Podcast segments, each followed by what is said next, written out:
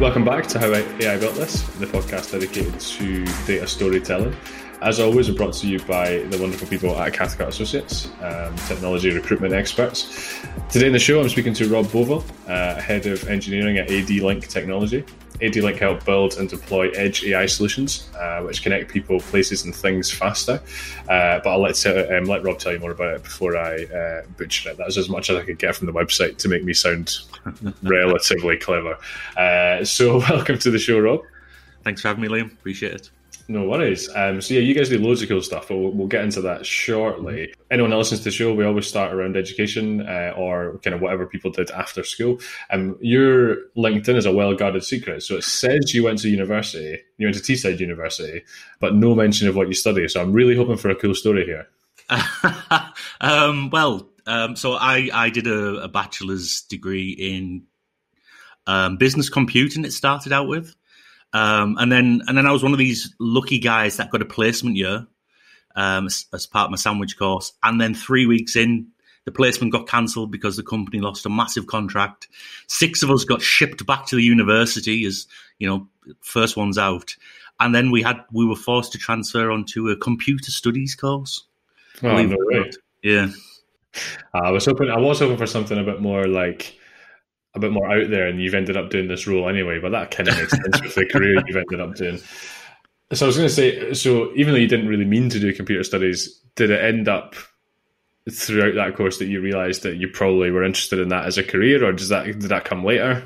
Uh, no, the business computing course was more, you know, towards the computer science side of of computing. Um, so there was lots of software engineering, which is what I always really wanted to be. Um, but I just I had a later start in life than, than most students do when when going to university. Yeah. Okay. Um, no, nice. Uh, and then you've been in and around that kind of technology world for for a while. So you've done, I assume, a few software engineering roles. Um, you've been head of software development, director of data, CTO. You've done a few different things. So um, before we jump into the the AD Link work. Uh, is your background that kind of like software engineer progressing up the way? Is that how it's kind of went? Um, kind of. So um, if I go back before university, I actually um, worked in retail for a long time. Um, ended up as a manager at a supermarket, funnily enough. And then my son was born, um, 2005. Um, I think I was just shy of my 25th birthday. And as soon as he was born, I was like, right, I don't want to be working 95 hours a week over Christmas. I want to see my son grow up. So I went back to university. Um, very lucky, you know, the, the university was brilliant. The, the staff are, are superb.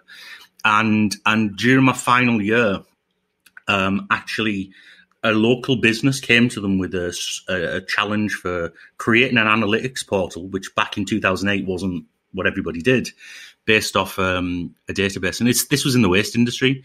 And I kind of went in as straight away as head of IT um, and wrote software for them. But also, if your mouse was broken, you rang me as well. um, and then and then kind of worked my, my way up from from there. Really um, spent time back in the waste industry, but in a software organization, um, working in various different roles in that organization, and then ultimately moved back um, to to Stockton, where where I'm based um, as, as a head of software development. And then you're right, you pick up my career from there, director of data services, a couple of amazing roles as CTO, really, really enjoyed them. Um, just kind of moved away from the technology side of it, which is where my passion is. Yeah. Uh, no, that's a story we've heard a few times on the show. Not necessarily from the perspective of a CTO, but when you do get into any sort of managerial role, if you're the kind of person that loves like the hands-on stuff, you just get taken further and further away from it just because that's what happens. So did you not really work as like an out and out software engineer with a team and a manager? Like you kind of jump straight into quite senior roles and like you said, being everything IT. So is that kind of is that how your career has progressed really? No, no, I was still a software engineer for a few years. Had a little team under me that grew organically. Yeah. Um, but then kind of then took the leap into other things. Yeah, nice. No, it's a really interesting way of doing it. And it's cool that, like you said, it's a bit later on as well. So it's a really good story for anyone that's maybe listening that's just getting into software engineering or isn't sure if they should or not. Um, and it's to be honest, it's probably easier now to get into software engineering than it was when you were deciding to do it? Because there's loads of different ways of doing it now. The key is you have to be passionate about it. And if you're yeah. passionate about it, then you'll be a success. If it's just a job that you find easy, then you probably, you know, will stay as a software engineer for, you know, you have to be really passionate about it. And actually, the funny thing is, COVID was the best thing that happened to me professionally. um, a lot of people, you know, learnt new languages, um, Spanish, Portuguese. I actually became a, an engineer again and, and got lots and lots of technology sent to me from AD-Link, um, lots of technology sent from NVIDIA, and just kind of put things together and made things work and understood and in, probably improved our solutions a couple of hundred percent based off where we would have been if if I hadn't had the time to actually just get hands on and use it as a, as an yeah. actual end user. No, that's a great. It's a great point. I actually had a chat yesterday, not in relation to technology, but just uh, to one of our clients, and we were saying that like COVID's actually accelerated their move to being a bit more of a digital first platform because a mm-hmm. lot of the, a lot of what they do was in person and a lot of it was not manual but like it was it was a ba- based a lot on the user kind of interacting with their stuff. And the plan has always been oh we need to get more digital. We need to get a few more products. We need to do this. We need to do that. But kind of life and business and day-to-day stuff kind of gets in the way. And then covid just hammered their ability to do on-site stuff. So the entire company was now a digital remote company. So like a bit like you, they they've kind of very quickly and rapidly changed to something that might have taken them I don't know three years, and they've done it in nine months. Mm-hmm, mm-hmm. Um, so I, I mean, obviously, it's a it's not a good reason for COVID, but there's definitely been some positives out of it. Um, is what I was trying to get to. So yeah, you had a couple of positions as CTO, and then mm-hmm. you ended up going uh, and contracting for well, it wasn't. It's not AD-Link. It was a company that was before, right? Uh, no, no. It, um, I was contracting at AD-Link. Oh, cool. Um, so that's that's kind of where my journey started with them as a, as a contractor. Um, I had ex- previous experience in the IoT space, um, obviously in software engineering, software management, um, and kind of was brought in as a quasi product owner with absolutely no line management responsibility, which was which was freeing. I, I can't explain how how how freeing that was based off um, all the positions I'd had over the previous years. Um, but then, obviously, only for a while. By that point, you know, after after a couple of months, you start thinking, actually, I can I can influence and I can manage and I can drive things forward for this organization. Nice, and then, oh yes, yeah, so you, have ended up joining there permanently. Yeah. Um, and back to line management, so back to being head of engineering. So yeah, there, there so there was a company doing kind of middleware work before, right? And then AD-Link noticed there was potential to to kind of be able to use that. Yeah, so the, the original business based in the UK was called PrismTech, and they had absolutely right a middleware product that um, was sold commercially. Lots of different organisations using it for different use cases. You know, military, aerospace, um, you know, we often quote that it's used on the space station. Um, but, uh, but AD-Link kind of looked at the market and said, well, margins are, are in software higher than hardware, you know, and actually let's diversify. And they came along and purchased the business. And then nice. they went, great, you have this this DDS product um, called OpenSplice. Let's put that into one business unit and let's create another business unit that uses that technology to go and solve IoT um, problems out in the world. Nice. And so you said you've got a background in Internet of Things, right? Um, and I was going to jump onto that. So the company still has the middleware stuff, but yeah, you're now added focus on uh, IoT. Um, for anyone that's listening, I don't think this will be many people, but uh, what would you kind of explain as Internet of Things? Like when people talk about that, what, what do they mean? Um, so it's really um, understanding that data gets collected either via a sensor or via some other form of medium, and then that data is then um, sent to a decision engine, which then can use alerts, run rules on it, generate new data. But it's all about the collection of data and actually taking action off that data or, or driving business intelligence and business understanding of what's going on within their organization or within their physical setup in a in a manufacturing facility to improve and drive efficiencies.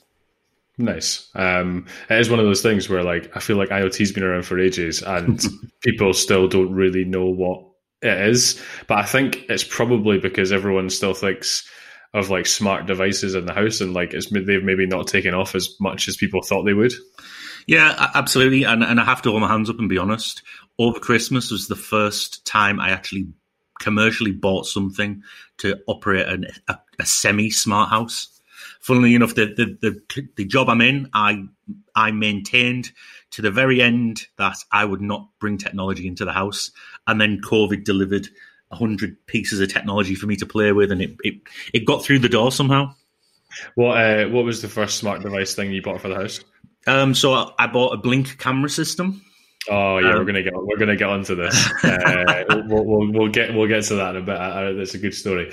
So yeah, sorry. Go back to AD Link. So a big part of it again is a, another kind of data buzzword is computer vision. That's one of those things where you can you can do some really interesting stuff, right? So you're kind of building well, the AD Link is building a lot of the hardware and the capability for, um, I think, like Amazon, for example, like you said, gaining efficiencies and saving time and money. Um, so I suppose going back uh, to anyone that may be listening, so um, computer vision as a kind of brief explanation from you, but then also like the kind of things that you guys are doing with it. Mm-hmm. Um, so computer vision or, or AI, as it gets called frequently, is um, is around taking cameras as a sensor and actually taking those raw images and feeding them into an inference engine to understand what the camera's seeing.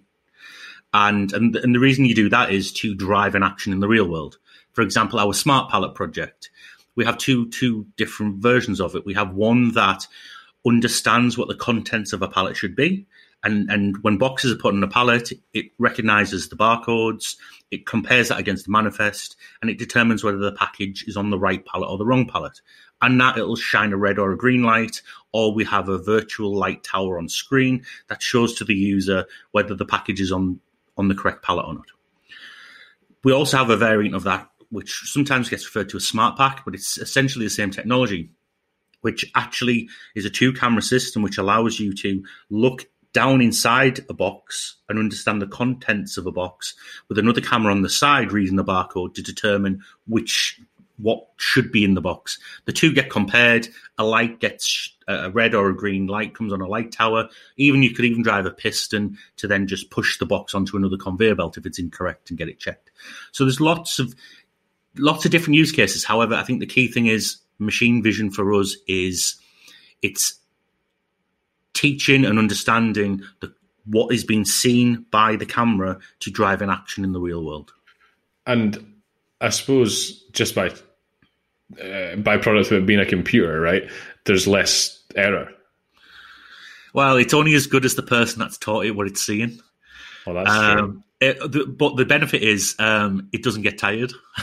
Yeah, that well, yeah. Because I was gonna, I was thinking, like, if you're in a warehouse, like, I mean, I've worked in supermarkets. Like, there's days where you're tired, you're hungover, you've done a huge shift, like you can't be bothered. Like you can make mistakes with like packages and uh, and deliveries and stuff like that. Whereas obviously, in the scale that you're doing it for some of your clients, like yeah, you're right. You, they can work all night.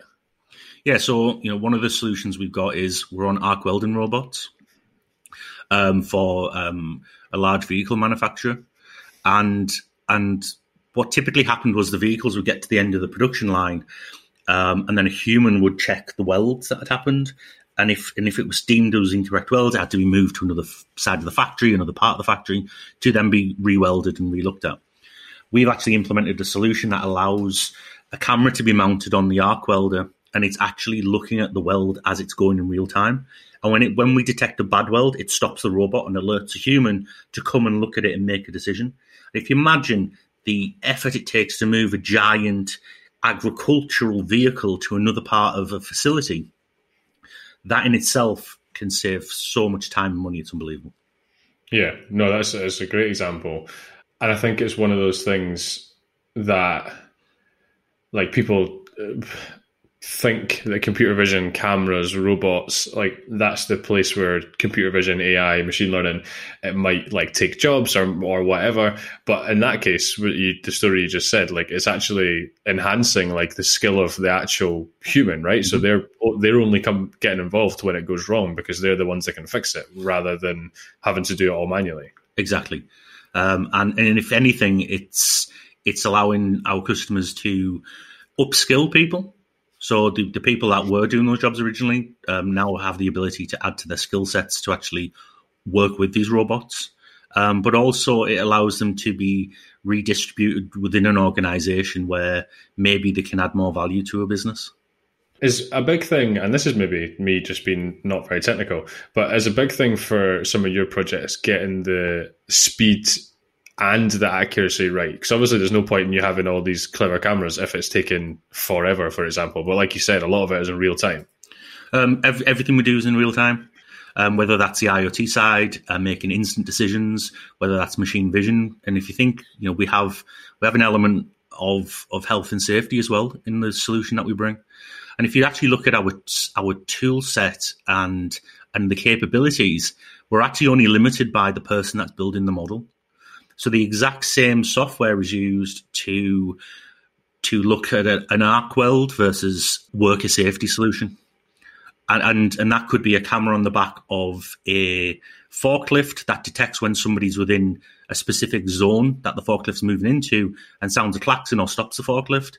Or it could be a simple case of not allow not allowing somebody into a specific area of a site if they're not wearing the right PPE but the exact same software is used for both solutions or actually all the solutions. It's just how you teach it. And then and then you have that element we call you know the last inch which is you have all that but actually how do you hook it up to something in the real world? Yeah well, that, that must be the hardest bit and i'm sure there's i'm sure you and the team and, and the company in general there must be some like wild crazy ideas that your technology could almost certainly help but it is just getting it into the real world. Yeah um, lots and lots of wild, crazy ideas. Um, the most recent one that was brought to me was um, understanding visually the weight of livestock to help tailor the the quantity of feed being provided to them.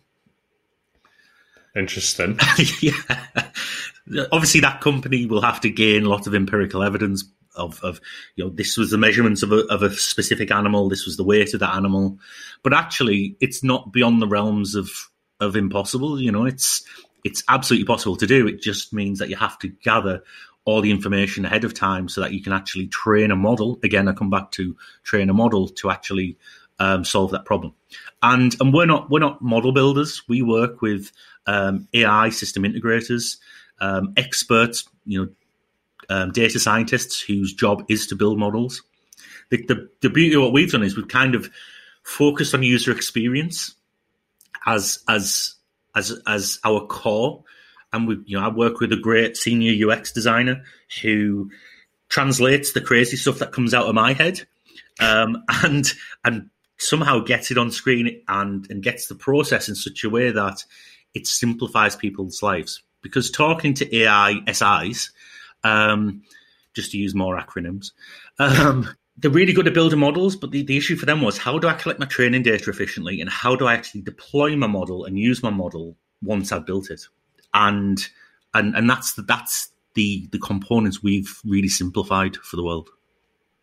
That's uh, yeah, it's interesting because a lot of people seem to want to like almost control the whole process. So like when you're speaking to data scientists or people running data companies, they want to be the ones that are like collecting data, cleaning data, building the model, deploying it, realizing where it's wrong, take it back, build it again, get it more accurate, deploy it again, and then try and sell it to their customer or to whatever.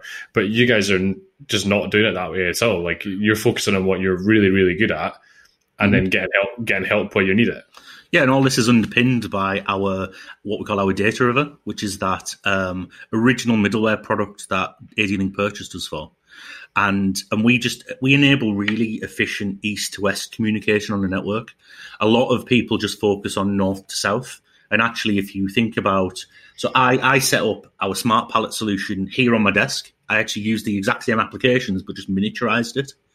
But I could then use um, a Vizi AI, with webcams, plus one of our larger, um, what we call a DLAP, which is one of the larger devices we have, which had more compute power.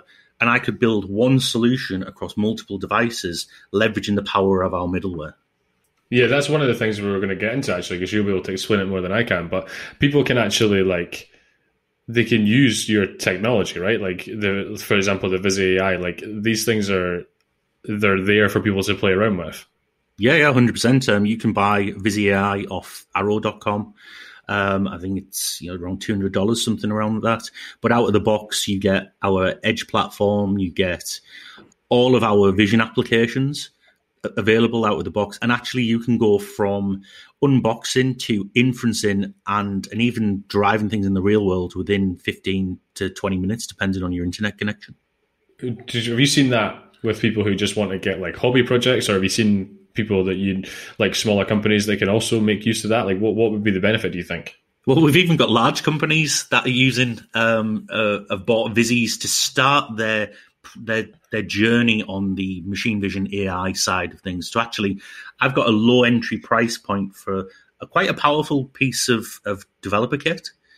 I can prove my use case before then I need to to buy you know industrial grade hardware that's IP67 rated or, or, whatever they need to actually have that solution out outside in certain different environments, and it gives them the ability just to prove their use case. Now, one of the best things about I suppose AD-Link and using our hardware is the exact same software that I use on the Vizi can also be used on the all the way up the, the spectrum of our hardware, all the way to massive server side implementations but it's the exact same software. It's just been tested on a dev board. And then I've needed a bit more power, so I've bought a higher spec device to run it on. Um, no, it's really cool. I, I, mean, you showed me some of the demos, and it, it's it's amazing stuff. Is AD-Link primarily aimed at certain types of industries where your kind of machine vision work will make the most sense, or because of the fact that it's so flexible, you can almost do anything? To, to be fair, you can almost do anything. The inquiries and, and the companies we're talking to, I mean, range from agriculture to um, the automotive industry to health.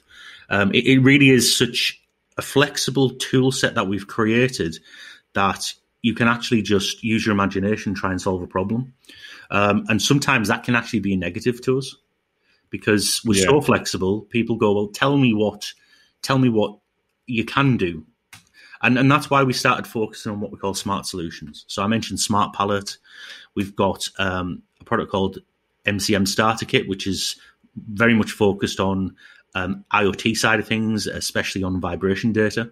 And we've had roles of that in, in large organizations. And then obviously with Vizi, it's it's focused at primarily the dev community, but only in terms of you know when somebody has an idea they want to test then it allows uh, machine vision to enter the organization at that low price point. Correct me if I'm hugely wrong here, but we did uh, a podcast with um, the guys over in Israel at Edgify who are training models on the edge devices. You guys are also doing kind of edge AI work, right? Like it is, it's, you, you're the models are actually on the devices. Yeah, that that's exactly where they need to live. Otherwise, and the latency is too high. So yeah. whether you are detecting um, boxes that don't have a barcode, whether you're detecting bad welds or good welds, or whether you're detecting people and PPE, the model lives on the device where the inference engine is, and it runs within our inference engines. And we support Intel's OpenVINO, we support um, DeepStream from NVIDIA, and then TensorFlow and Deep Learning Stream is coming this month. Nice. And you've done loads of work with AWS as well, right? Is that is that related to a lot of your work, or is that stuff that you've done in your own time? Uh, this this is all stuff that we do day to day, bread and butter kind of stuff.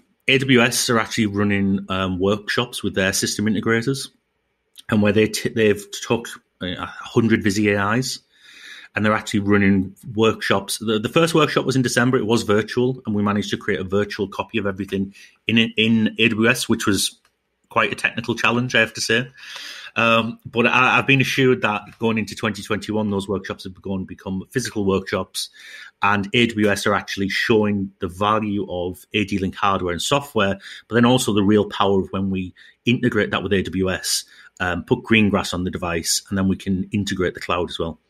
And the work that I personally have done with AWS um, over the last year. Worked on several what were secret projects.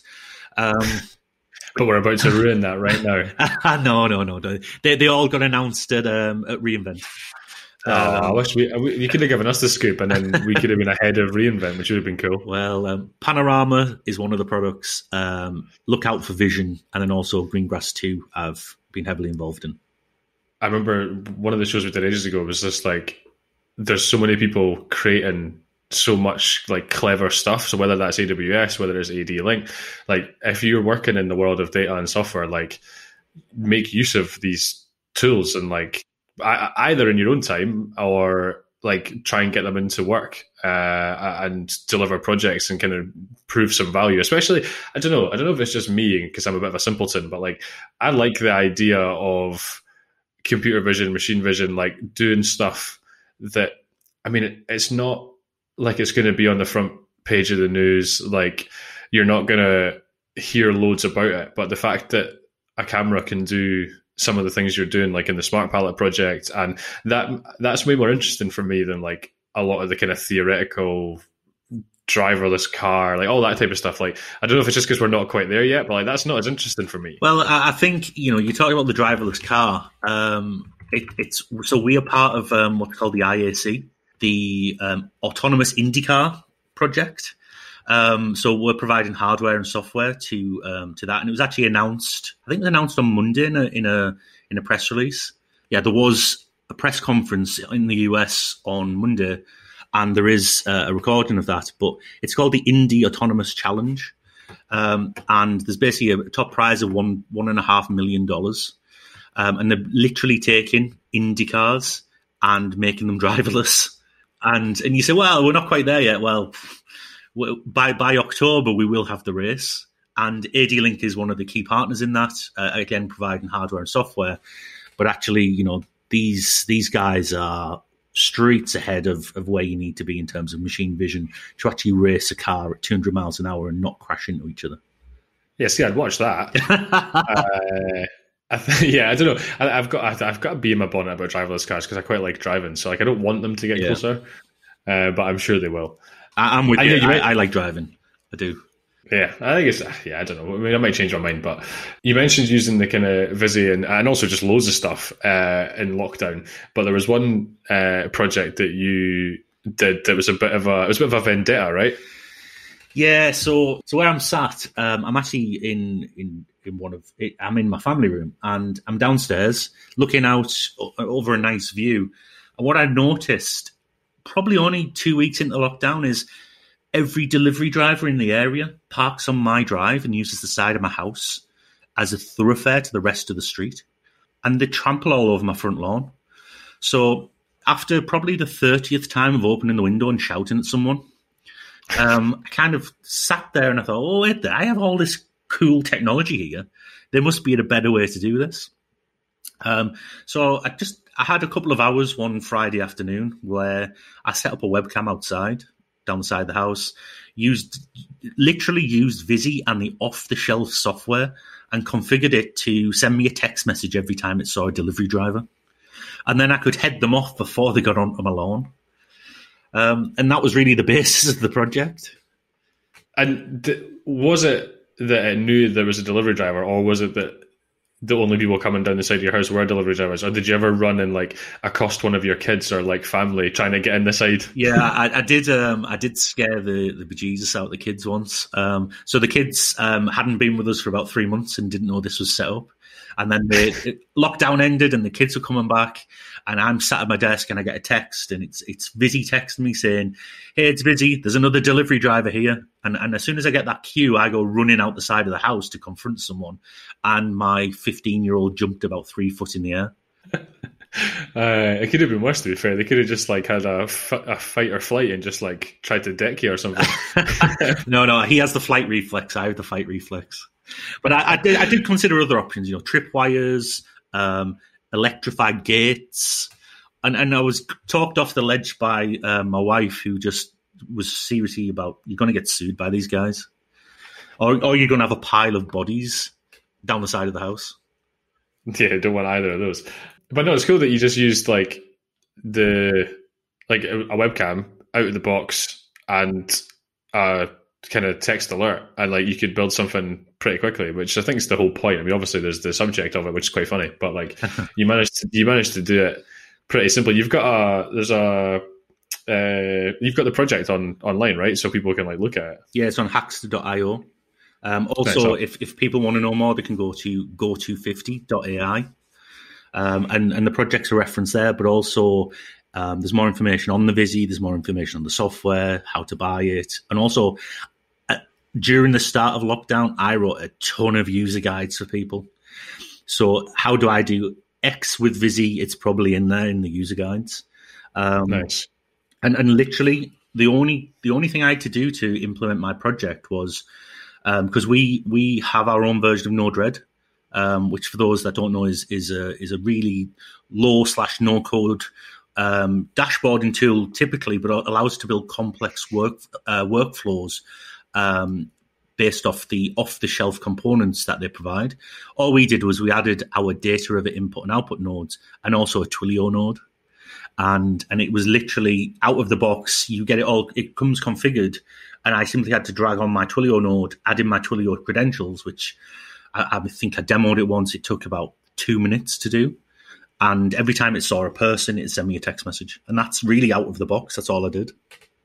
Nice. And just so people who are listening kind of understand where you and your team come into a lot of this work, like you guys are building the software mm-hmm. in in the office in the northeast, and then it's getting used all over the place, right? Like that's the main part of your team is building the kind of stuff behind the scenes. Yeah, hundred percent. So we're we're typically based in Gateshead when there's not a rampant virus spreading over the world. Um, but yeah, so uh, the majority of the team's based in Gateshead. Um, I've got some uh, great guys who work uh, from our Taipei office as well. Um, and then we've got teams um, that work on our data river components in Canada.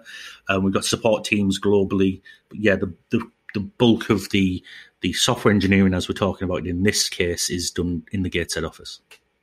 Which is pretty pretty cool as well. Because I mean, the Northeast is trying to compete, I suppose, with like the Manchesters and Edinburghs of the world. But there's loads of cool stuff going on in the Northeast, from what I can tell. Yeah, the the other thing is, um, it's it's kind of like the Northeast is a is a really well kept secret, and no matter how well we try and share it, it, it kind of still remains a secret. It's yeah, it's a strange one because like everyone talks about Manchester, Leeds, like trying to compete with London, for example. But yeah, the Northeast doesn't get as much. But maybe that's a good thing because maybe it's it's fine to be a bit a, a, kind of kept secret. Yeah, it depends if you if you're aiming for um, secrecy or revenue, I suppose. Well, that's true. But yeah, I mean, I mean, ADLINK founds the Northeast with that the company they purchased, so yeah, um, it's obviously possible. Maybe it's just not going in all the the trade press. No, it's it's to be fair. I mean, the, the sales guys that we have in Europe and and the, sorry, the sales teams we have in Europe and and especially in the US really bring to life the solutions and the technology we have and do it in such an amazing way that we can kind of take what is really a complicated thing and actually um, solve people's problems with it very very succinctly. Yeah, because even when you talk about the solutions, like they all sound quite simple the way you explain them, but like you just you just know in the background, like it'll just be insane. Yeah, I'm sure there's a few dents in my desk in the office where I've banged my head off a few times. I'm trying to solve these problems, but that, that and that's the best thing, isn't it? You know, when it goes out into the wild, that it's it's simple and powerful to use, and all of the complexities taken away from from the end user as much as possible. Yeah, no, somebody, we had somebody on the show. Uh, it was actually on the Scottish version uh, rather than focusing on data, but they said like you almost want to have a user interface that kind of belies the complexity, and I quite like that. Like the way that he phrased it, it was just like it, it doesn't look like much, yeah. but that, but but that's that's the point. Well, that that's what um that's that's been the aim for myself and, and the senior UX designer since since he walked through the door. Um, believe it or not, um, when I joined the business um, three years ago, I think just under three years ago, it used to take three to four days to provision a single device. And that's from starting as an expensive paperwork wait to installing everything, getting everything manually configured and up and running, and doing everything in the Linux terminal window. Um, to now, I can literally go from unboxing an ADLINK piece of hardware to deployed in 15 minutes. Yeah, I mean that's that's massive. And people don't, and, and still people who are new to our organisation, you show it and they go, "Yeah, well, I'd expect it to work like that." But actually, only because they know. but actually, out in in in the real in the rest of the world and what we, what people are doing, they, you know, we have a real differentiator in terms of our user experience. Yeah, no, that's really good. Um, and this was probably one thing to finish on that you mentioned right at the start of the show. Like COVID's been great for you in terms of getting back to engineering. Do you think that's something you'll take forward, like whenever the post-COVID world might be? like, is that will that be a big focus of like managing your time so you can still do a lot of this stuff? Yeah, um, I'm I'm lucky because um, not only have I got a team that creates great product, but I have the the different the variety, I should say, of projects that are coming through ADLINK. Me and my team are going to get more and more involved in. So we'll stay far more on the technical side um, and the architectural side, and actually people coming to us with problems and saying, "How do I solve this?" Um, and that's definitely something that I won't let go of again um, because it's it's definitely a passion, and my family can see um, the massive difference in me um, versus when I just would sit in meetings and look at PowerPoint all day. And I've de- I've developed this tick that um, if I'm in a meeting room and PowerPoint goes on, my eyes start go- feeling very heavy. it's, it's, I mean, it's definitely been one of the positives for most people I speak to is that there's less meetings about meetings, yeah. and there's more like doing stuff. Um, which I suppose in a job like yours, where doing and creating is the whole point. Exactly. And I mean, I'm an hour from the office, and those two hours a day that I would typically spend commuting, I actually get to use them. So it's an extra 10 hours a week. And if you yeah, add that up across the year, it's, it's nuts. And it's the same for all my guys. I had a guy that you would get the bus in from, from Durham, which take forever as far as I'm concerned. Um, and and the guys can just get up, grab a coffee or, or a tea, and and just sit down and, and start. And be more effective. And I, I really do believe that COVID has allowed us as a team to be more effective because you have to be more succinct in your communication. Um, yeah. You have I, to you have to really communicate clearly, and you can't all crowd around somebody's desk and all scratch your head and um, and wonder what a problem is. It really has, has has allowed us to to communicate. Now we have had our challenges. Um, I actually had a guy start work for us um, the Monday the lockdown, um, Ooh, not yeah, not ideal. Uh, not ideal, but thankfully he's he's a senior engineer. He's he's talented. He he knows what he's doing, and and he was able to to get around that. We we had to postpone placement students. Um, from that were due in June to September when we could actually spend a couple of days a week in the office. I think if we'd have hired a more junior engineer at that time, they probably would have really struggled. So it, it comes with its pros and cons. Yeah, no, I think so. And I think there's still, I mean, for everyone I speak to, whether it's in my office or uh, kind of candidates, clients, there's definitely like a a desire to be back in the office for part of it, but a lot of it is like the social communication and interaction, n- rather than like I have to be at my desk at half eight and mm-hmm. I need to leave at six and get the one hour bus home. Like it's that I think that side of it has changed really positively. Mm-hmm. Um, and actually, that client I mentioned earlier, we spoke to yesterday, a lot of their software engineers have been quite keen to have like a much more remote setup, and it just hadn't happened throughout the years of the business. And with COVID now, they've actually some of the management team can't believe how productive and more communicative some of those teams are being mm-hmm. remotely than they were when they were sitting in the same office, two feet from each other. Um, it just suits them better for whatever reason, and their work's got better, the communications got better, the deliveries got quicker. Like they, they can't believe how well it's went. Yeah, and th- there is that element. However, there's also the element of um, people's mental health. So you know, yeah. if imagine if you're single, um, so you know, I, I, had a guy that flew back on on the last flight from the US before lockdown um, and went straight into isolation for almost three or four months. Um, and you you know, and I'm not saying that guy had any mental health issues, but I'm just you know kind of paint a picture of you know I'm lucky I have somebody at home. Um, but if if I was on my own all day every day, as a as a leader, I worry about their mental health. Hope that you know, if there was any issues, they would reach out. And as an as an organization, you know, we do we do concern ourselves with that, and we do want to make sure that people's mental health is right. And and a lot of my yeah. guys are split, to be honest, 50-50. Some want to go back into the office because they miss the the relationships. Some guys are like, oh, I can stay here for the rest of my life. I'm happy. I've got everything I need. Um, yeah, no, we've we've definitely got that mix as well, and there's also like an element of like if you're lucky to have a setup, then I can imagine as a software engineer, working from home would be great because you can have your own setup with how you like mm-hmm. your monitors, with how you with the kit you like, with basically everything you like. But if you live on in a two bed flat with a flatmate and they're both fighting for the tiny kitchen table, or you're sitting on the couch all day, like you can see why that would be more challenging. That, that second example you gave, I, I had a member of my team that was just like that but I think it was a slightly yeah. larger house share, and he was the only one that worked. Um, yeah, so you, that just see that, that even worse. Yeah. Um, so yeah, there's there, there's lots of elements to it. I think hopefully the good thing from my point of view is that I think companies will take the best bits about what they've learned about everyone being remote and then change the way they work in the office. And that will probably be the best way of doing it. I'm not 100% sure the companies that have just blanket said we're going to be remote forever have thought it through because the, a lot of their staff will probably want an office. Um, well, I, I, kind of, if I think about some my wife's organization, um, she's actually recruited a whole team to work for her during lockdown.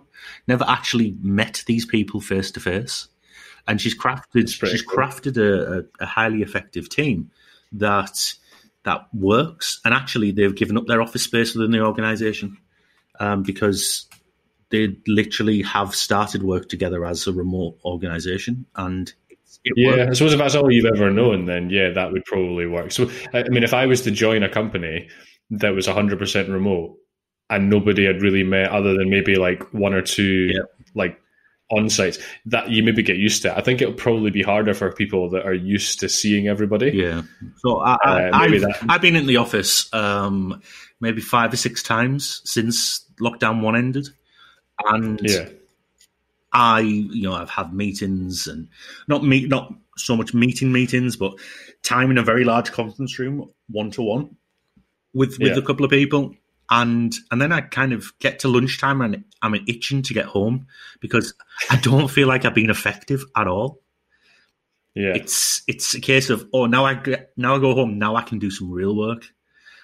Even if I'm even though I would have still talked to the same person, on Teams, for example, I still feel like it, it's more. I'm being more effective where I am.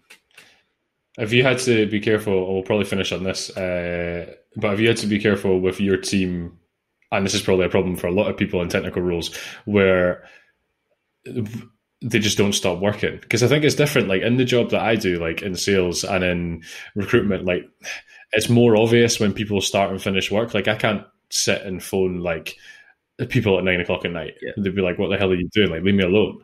Um, whereas you could feasibly build a solution, like try and fix bugs, like try and do something else, and you end up working way too long. Yeah, I, have a couple of things have been highlighted to me recently where you know I've there's there's been some pressure on to get some some software out, and somebody's been taking it on on their own initiative to work weekends and work late, and and my communication with them is always around the basis of firstly, I do not want you working more than the hours that you're contracted to work. You know, secondly, I do applaud people that take that initiative, but really, uh, you know, I don't want it happening. And when when I see an email come in from a member of my UK team at quarter to ten on a night, they'll know that the next thing they're getting from me the next day is, please don't do that anymore. And it's yeah. literally a case of if you know, if I'm talking to somebody during the day and they're saying, "Oh, I'm, I'm going to work late tonight to support this project that's going on in the US," then my the next thing that comes out of my mouth is, "Please make sure you take that time back." Yeah, you, as, as a leader, you've got to protect people.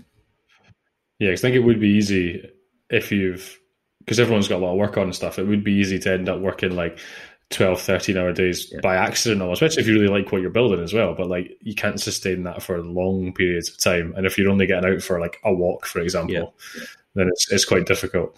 Um, no, it all makes sense. I mean, it sounds like you guys are doing really well. Um, when we post the show, I'll make sure to post a couple of links uh, to like the Vizi, for example, mm-hmm. to the uh, Rogue Mailman and Delivery Man project.